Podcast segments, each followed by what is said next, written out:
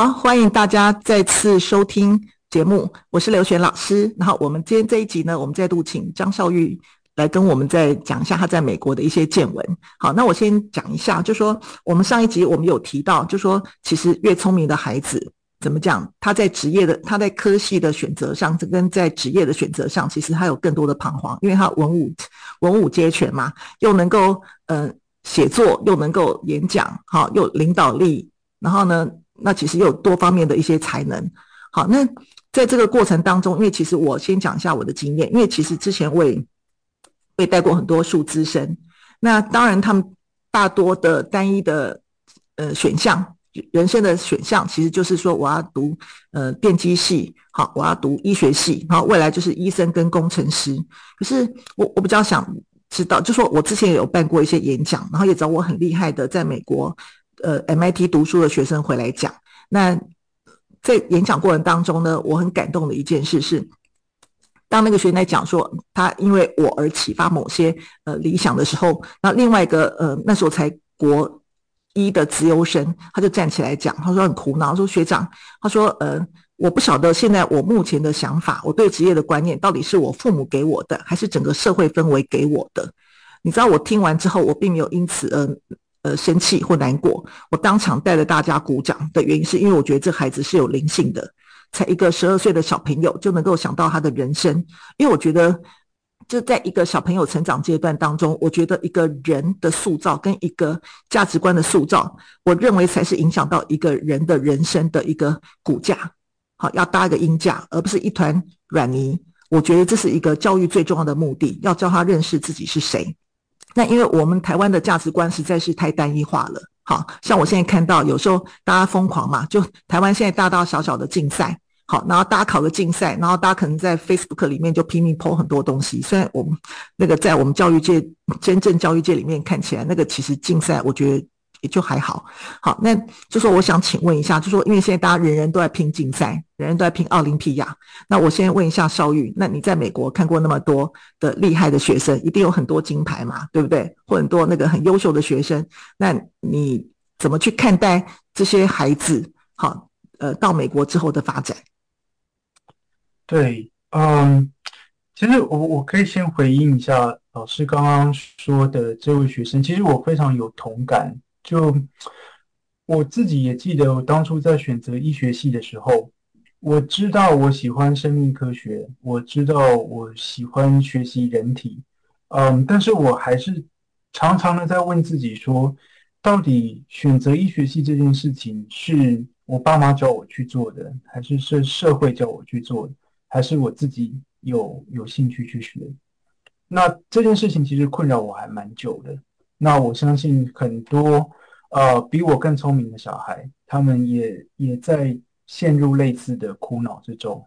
那他们要摸索很长的一段时间，也许有人一辈子他就是做一件自己没那么喜欢的事情，那因为社会的期待去做。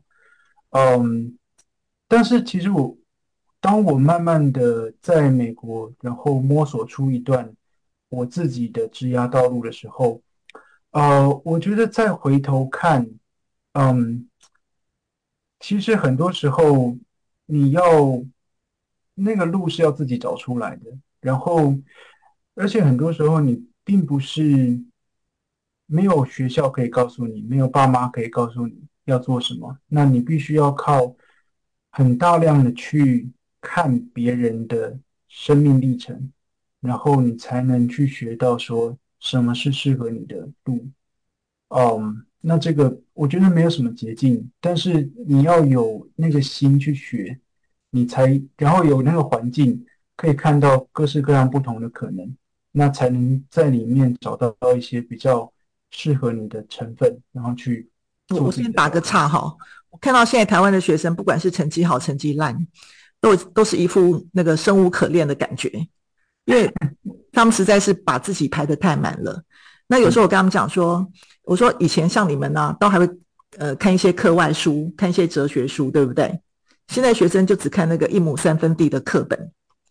然后每次问他们说，他们就可是学校功课很多，订正课业很多，我我就实在是很忍不住问他说，你们当连当学生的基本素养如何敷衍都不知道吗？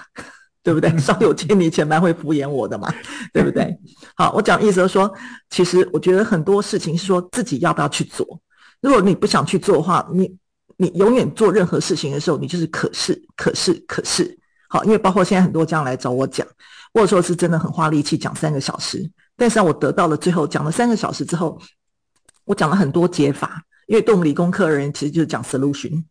我我们很少去做感情的承接，但最后得到的还是可是两个字。那我觉得其实一个人要不要跳脱困境是要看自己，就是你寄望于跟别人的谈话当中你可以得到解答，其实那是很难的，因为我们都知道要怎么去做，只是自己要不要去跳出那个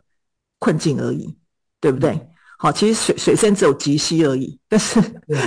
但是你不肯走上岸，你就永远在水里面。所以像，像像你这样看到之后，那你觉得是不是每个到美国发展的那些台湾的优秀学生，每个都能够见到这一块？对，我觉得，我觉得这是这是一个呃很难解的问题啊。就是我自己也经历过在台湾念念。啊、呃，国中、高中，然后大学，就确实是那个课业压力是会逼着你完全没有时间去想其他的事情。你你当时有课业压力哦？当时读附中怎么会有课业压力呢？就其实我觉得多多少少，我那个时候还有办法去偷闲玩社团啊，然后读一些闲书，也是老师推荐的很多课外书，我自己觉得充实很多。但是我可以理解说，我们很多同学他可能光是课内的东西就准备不完。但是我觉得这个的话，当我在在美国这边求学的过程里面，其实就很明显的感觉到，它会变成一种习惯。然后我看到很多台湾的同学在美国这边抓不到重点的，就是因为来自于这种传统教育的习惯，就。像我们在哈佛大学念书，当然念研究所，其实研究所通常就是你这辈子最后一段求学的时间。嗯，那台湾来的同学就会尽可能的去，嗯，上每一堂课，写每一个功课，然后晚上熬夜，呃，赶作业，呃，然后努力的要拿 A，然后希望那个成绩单越漂亮越好。嗯。然后这个，如果你放在高中或者是大学去做的话，这个事情完全没有错。但是对于一个研究所的学生，你这样子完全就是放错重点，因为这段时间其实是让你去探索你的职涯可能的机会，然后让你最后一段时间你有机会用学生的身份去请教任何比你更有经验的人，去从他们身上学经验。嗯，然后以后出来之后就要钱了。对，以后人家不会理你了，你就是你就是出来工作的人。对，然后这个是你最后的机会去，去去请教别人，然后你甚至去当实习生，你去去啊、呃、取得一点点社会经验，就是在这个是最安全的时候。那至于说你考试是拿 A 还是拿 B，然后你这堂你这个啊、呃、小组作业。啊、呃，有没有拿到老师的称赞？其实一点重要性都没有。但是我觉得很多台湾学生就是没有抓到这一点，那还是非常的执着在分数。我觉得不好意思，我打个岔，你先记住你待会要讲的话，就是 我一定要讲那段话的原因，是因为现在台湾的所有考试，例如说文科的记忆那些东西，都说一定要一字不漏，一定要一百分。我就问海学生，我说我自己记忆力算不错，可是我永远一记记得一件事：如果今天我可以花不到三十分钟，我就可以拿到九十五分。我说我不会花两小时去读到一百分，因为我那另外的时间我会拿来看我的课外书，或是做我想做的事。我觉得人人生不应该只是这样子。就说我我不晓得是呃为什么会越来越走向这个情况，就是以前我刚开始教自由班的时候，大家都会看一些哲学书，好一些科学的书。然后大家来讨论，但我现在接触到的几乎都是每天都是课本，然后就那一本薄薄的课本，然后每天要花很多时间去背，然后背到半夜。我跟他说这种东西就这么薄薄的一本，还需要背到半夜吗？所以我不晓得是什么恐惧，到底是绑架了他们，到底是为什么？就只是为了享受那个默书的一百分那种那那种被夸耀的感觉。那我觉得这是很恐怖、很恐怖的一件事，就是我们现在最流行的叫做精神控制 （PUA）。是这样子吗？嗯、好，那邵玉你继续讲，不好意思哦。哦，没有，其实我觉得老师你刚刚，我我想起你之前在教我们说怎么样偷懒，就是读书怎么偷懒的那个。那个时候我已经教大家怎么偷懒了，是。对，但但我觉得这是一个非常务实的技巧，就是像你说的，如果我可以用呃，我可以用一呃一定的精力，然后我可以考到九十分，然后但是如果我要再花两倍、三倍的精力，我才能考到九十五。然后也许要再再花十倍的时间，我才能考到一百分。那我真的有需要花那么多的时间吗？嗯，那小戴，我小时候是不是就在盘算这件事情了？对，但是 我觉得这个是非常务实的，就是帮自己节省精力的方法。然后你有办法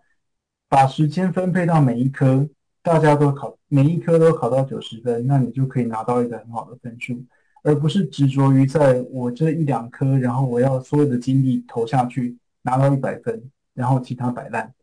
我觉得这个是，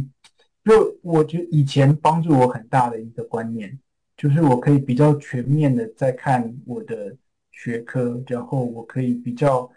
合理的去呃设定我的期待。比如说，我不会想要把课本念到一字不漏，然后我以前在背。单字，然后背那个解释的时候，我不会需要非得要逼自己背到啊、呃，连标点符号都不会错。嗯、那我觉得那个是我那时候就学到说，这是完全没有必要的投资。其实我记得那时候我有教你们怎么排排时间分配嘛，对，好，读书的工作提成。我记得你你在高升高三的时候，你看我记忆力还不错，只是你忘记了。你升高三的时候，那时候你就问过我说，你开始想把高一高二复习，你问我怎么办？我记得那时候我就跟你讲过，说我小时候就做一件事，就是把那个把课本所有的章节全部排开来，然后勾选出自己最不会的。我说就花花一个月的时间，就把那个最不会的读完。我说那其他就不用太太担心了。为什么？你本来就会的，你不用去因为担心然后多读个好几遍，因为你不是要平均分配，你 你所谓的重点应该扫在自己比较不会的科目上面或是章节上面，这样会比较有效率。这样对吗？对，我觉得这是就是一个，这是一个学习的方法。然后我觉得很多学生就是有盲点啊，他会觉得说我就是我只读我在意的东西，然后我要把它读到精通、滚瓜烂熟。但是一个什么个性？那我们重视一个什么个性？对，我觉得我我就是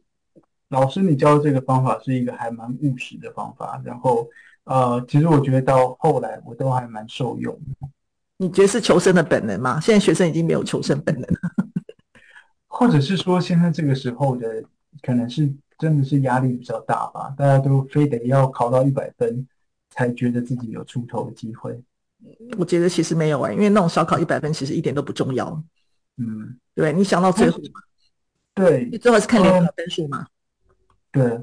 我觉得。我那个时候我还蛮喜欢，就是有联考这个制度，就是我可以不用在意说学校里面的每一个小考啊，然后每一个比赛。现在其实也是啊，哦，现在还是吗？现在其实到最后其实也是啊，只是说我不晓得为什么大家心里在每天想的那些东西。那我们再回回回归正传好了。那你觉得这些乖乖排上来的学生，就是到了美国之后，就说还是在在意分数，然后在乎那个可能是。以前幼幼稚园的时候是喜欢那个贴那个一朵小花 小星星老师的鼓励，那怎么到研究所之后还会很在意这个东西，对不对？好，所以你觉得如果说呃今天只是受过一些竞赛的训练，只是会写考试卷，你觉得这样孩子到美国去之后，你有什么样的建议，或是你有看过什么例子？嗯，当然有好的有坏的。对对，我我觉得第一个是说，我觉得应该要先声明的，就是呃我们不是把。在美国工作当成是成功的唯一标准，就我觉得应该要比较呃广一点的来说，就是对于嗯出社会工作这件事情，然后你身为一个独立自主的嗯职业，然后你要有一个怎么样的态度？那在美国工作当然是一个还蛮大的转换，但其实你就算在世界任何一个地方。都同样要面对的这些问题，就是你要问自己说，呃，我要怎么样找到适合自己的方向？那那我觉得我一直看到台湾的学生，嗯、当他们进到研究所，然后当他们要开始找第一份工作的时候，嗯、就是还是经常的被困在这种传统的教育框架里面，然后觉得成功的标准就是在我学校考的成绩，呃，考多高，我的成绩单漂不漂亮，能不能赢过别人。但是不知道的是，嗯，在职场里面不会有人看你的成绩单，不会有人因为你的分数是全 A，或者是你的成绩单是四点零，他就会聘你。而不是聘一个三点五的人，那但是老板其实看的是你这个人的能力，然后还有你不只是专业能力，还有你跟别人相处的人际关系的能力。那这个东西是在成绩单里面看不出来，那必须是你要实际互动才能表现出来的。嗯，那你有没有哪些例子可以说？我觉得我可以提。我在这边看到很多很多啊，就是台湾的医学生或者是台湾医师来美国进修，嗯，然后也许是念一年两年的硕士，然后也许是呃做交换学者，嗯，那呃，我觉得台湾的医师因为在台湾这个环境被保护得很好，然后医师是一个很受尊重的工作。那他们也通通常都是从小到大都是过关斩将，然后一个呃佼佼者这样子当到医师的位置，然后他们来到美国以后，也多少期待说也受到同样的礼遇。那当他们试着要在美国这边找第一份工作的时候，就会碰到一个很大的文化冲击，他们会突然间发现我这个。从小到大都被人家捧在手掌心的这样这样子一个医师执照，然后我有这个漂亮的台大学历或者是阳明的学历，在美国根本不算什么，没有人听过什么叫台大，没有人知道 啊阳明还是长庚是什么。嗯，那你能展现你的价值，唯一的方法就是你的经验、你的能力、你待人处事的态度。嗯，那这个。反而是台湾很多医师出来的时候不知道怎么展现的地方，他们只知道说秀出他的学历，秀出他是医师的头衔，但是在美国就很容易会碰壁。我觉得这个是很常见、很常见的一个陷阱。嗯，所以那那像你你你你在美国，你等于是做开展你的斜杠人生。好，就说已经不是走医学专业，我相信应该有很多你的学弟妹，好，或者你的同学也很向往，因为在台湾，医生算是我们我们现在前面有做过职业调查嘛，医生跟大学校长是那个职业排名前一二位的，好，就说。但是还是很累，在台湾其实当医生比美国医生还要累，所以应该很多人想去美美国发展，或甚至想跨行嘛，对不对？我们现在讲过，在美国的医生也可以做很多研究，就像你现在你在现现在你在管的，其实有很多是医生的科学家。那但是是不是可马上可以转换？因为我们都知道一件事哦，就是大家都觉得自己可以无痛转换，但实际上是你像看我们的手机从 Android 系统转到 iOS 系统，这样转的时候其实是很困难的，要经过一段时间的学习。那按照你这样说的话，你觉得是不是每个人都可以这样子转？呃，要知道具备什么样的人格特质？对对，我可以稍微介介绍一下，就是老师刚刚提到，我现在在 Vertex Pharmaceutical 啊、呃，负责一个项目，是专门训练医师科学家，嗯、呃，让他们有机会在我们公司的呃四个不同的部门做轮调。然后，呃，相当于一个在业界的住院医师训练的的系统。嗯。那我们其实每年都招收，我们招收的人不多，但是都是一个非常呃非常竞争的过程。然后有很多人有兴趣，但是我们最后大概只能挑十分之一的人进来。那这里面呢，多的是这些世界各地名校的。医师、博士，然后甚至他们已经啊、是临床主治医师，然后甚至是在学校教书的副教授、教授，那他们来申请。我们不见得是啊、名校我们就会收，或者是我们不见得是啊、当到名教授我们就一定会收。我们要看的人格特质是要一个呃有经验训练非常充分，他有专业技能，然后同时又要展现他有独立研究的能力。啊、呃，他最重要的还是说他有一个学习的心，他们愿意放下自己的身段，到一个全新的环境重新开始。那这个东西说的容易啦，但是当你真的在面试的时候，你就会发现很多人还是放不下这个身段，啊、比如说他如果一辈子都是在做癌症研究，他还是希望这辈子就是做癌症的专家，那他不愿意学习糖尿病，不愿意学习啊、呃、血液疾病，嗯、那这个的话，在一个业界的环境，其实就很难啊、会格格不入，因为你很难去学习新的东西，然后进到带领新的团队做新的事情，那。这个的话，他也许就会比较适合在学术界继续做他的教授，继续做他的主治医师。但是我们在这个产业界的环境里面，可能就没有那么容易的去接受像这样子的人才。所以我我想到一个叫空杯理论，嗯，就说在学习任何的东西的时候，就要先把自己过往的那些东西先放，先空，先清空。空杯理论，这时候你才有办法去接受新的东西进来。对，对，对不对？当然，就是我们也希望他带进新的新的想法，然后带他有新的啊、呃，从过往带来新的视野，然后他有专业的能力。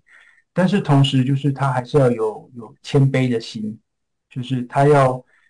在心里面空出来一块，是他可以灌输进新的知识，然后在新的环境里面重新学习的地方。哦、嗯呃，所以。像这种傲慢与偏见这个字，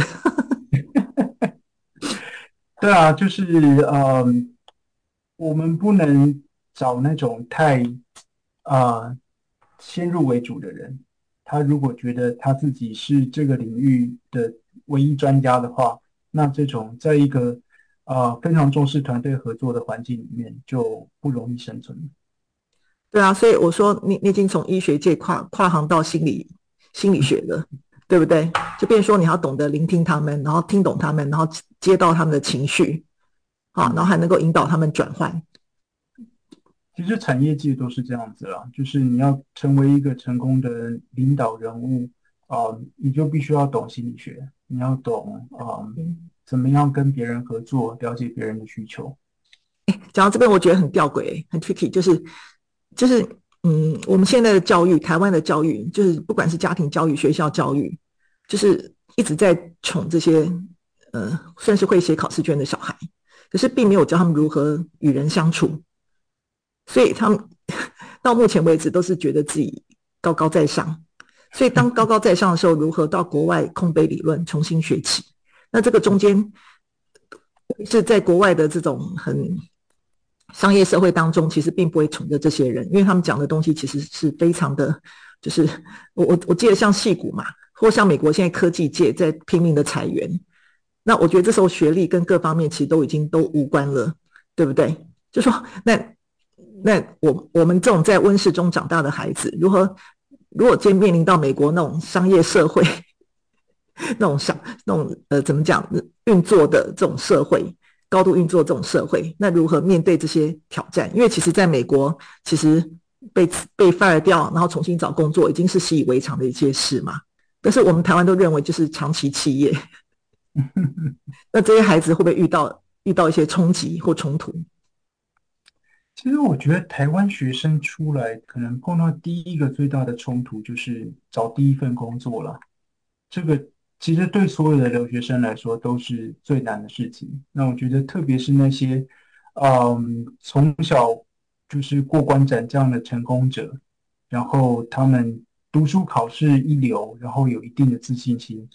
反而在找工作的时候会碰到很大很大的挫折，是过去自己从来没有经验过的。那其实我我在这边碰到很多医师啊，他们在在美国想要找工作，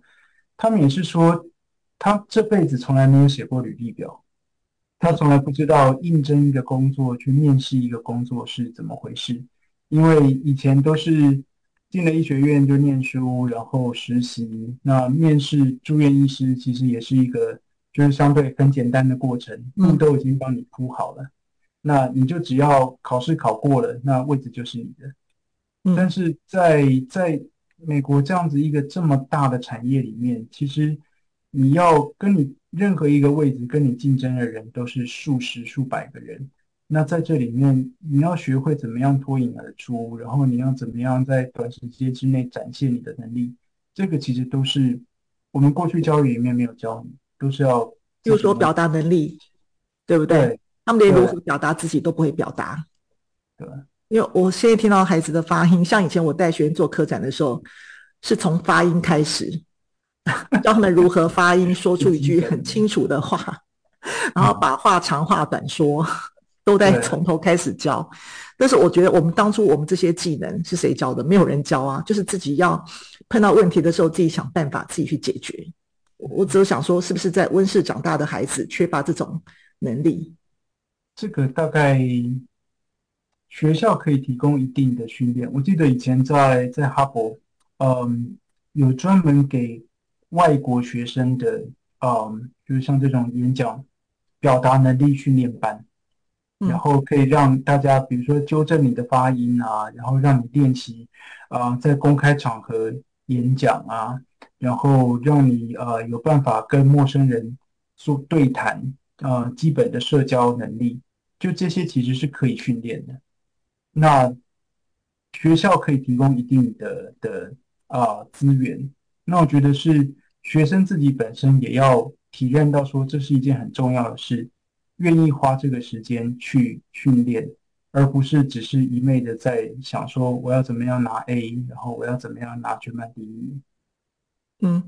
哇，我觉得今天跟你谈，其实有很多东西耶。我发现你身上有好多东西可以再挖。你这你在美国多少年了？那个，你你经过很多事情，你都没有写在上面。我都只有靠你在种那个食，那个叫什么食肉植物？多肉植物啊，多肉植物，我都看你在种多肉植物。对，对啊，我想其实也是难得跟老师聊，就是其实很多东西我有观察到，但是